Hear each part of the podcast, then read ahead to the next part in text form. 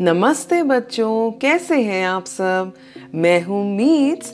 स्वागत है आप सबका रंग बिरंगी कहानियों में। बच्चों, आज मैं आप सब के लिए एक बहुत अच्छी सीख देने वाली कहानी लाई हूँ जिसका नाम है राजा का हक। तो चलिए फिर शुरू करते हैं। राजा भोज बड़े प्रजावत्सल थे। वे स्वयं राज्य में घूम घूम कर प्रजा की कठिनाइयों को देखा करते थे और उन्हें यथासंभव दूर किया करते थे। एक दिन राजा भोज अपनी रानी के साथ रथ पर सवार होकर राज्य का भ्रमण कर रहे थे। वे राजधानी से बहुत दूर निकल गए। उन्होंने देखा कि कुछ दूरी पर एक किसान हल जोत रहा है, मगर उसके हल में एक ही बैल है तथा दूसरे बैल के स्थान पर उसकी स्त्री हल खींच रही है। राजा भोज ने रथ रोका और किसान के पास जाकर कहा, भले आदमी, तुम यह क्या अत्याचार कर रहे हो? भला कहीं स्त्री को भी हल में जोता जाता है? मेरा एक बैल मर गया है, दूसरा बैल खरीदने को मेरे पास धन नहीं है। अगर खेत ना जोता तो मैं खाऊंगा क्या?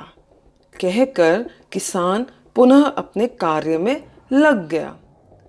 राजा ने कहा, अरे भाई, जरा सुनो तो। जो कहना है मेरे साथ चलते चलते कहो, मेरा काम क्यों रोकते हो?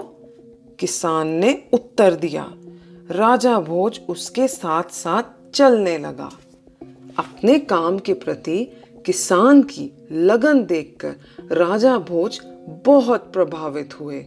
वह बोले, भले आदमी, इस प्रकार तो तुम्हारी पत्नी थक जाएगी और थकावट की वजह से दूसरा कार्य भी नहीं कर सकेगी। किसान बोला, तो फिर तुम ही बताओ, मैं क्या करूं? तुम मेरे साथ चलो।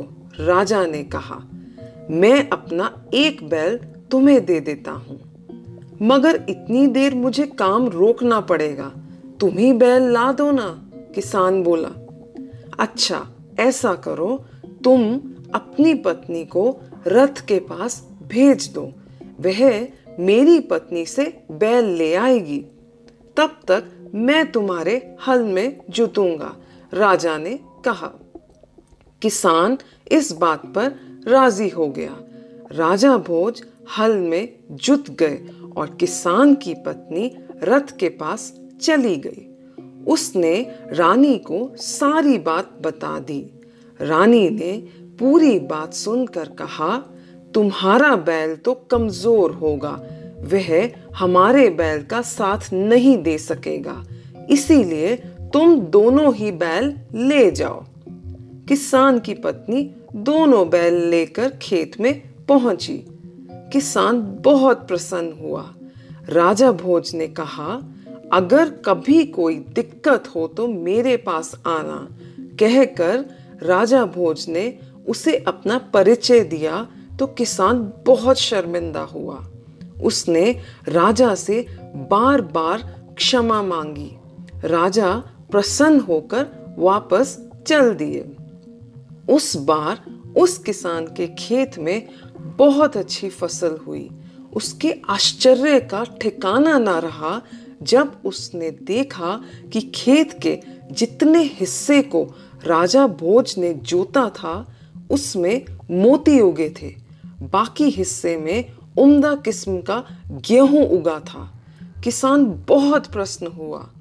किसान ने सारे मोती इकट्ठे किए और राजा भोज के पास जा पहुंचा। उसने सारे मोती राजा भोज के चरणों में रख दिए और राजा को सारा किस्सा कह सुनाया। राजा ने कहा, ये मोती तुम्हारे खेत में उगे हैं, इन पर तुम्हारा हक है, इन्हें तुम्हें अपने अधिकार में रखो।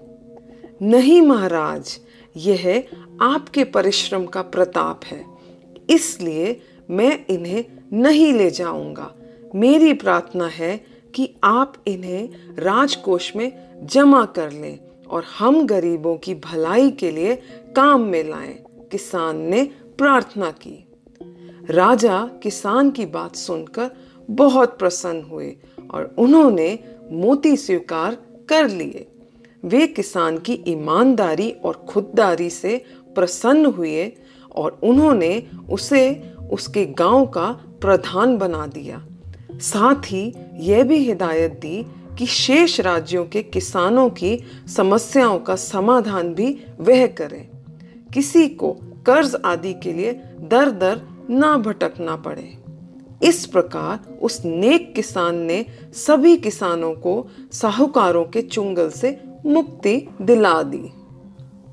तो बच्चों, कैसी लगी आपको ये कहानी?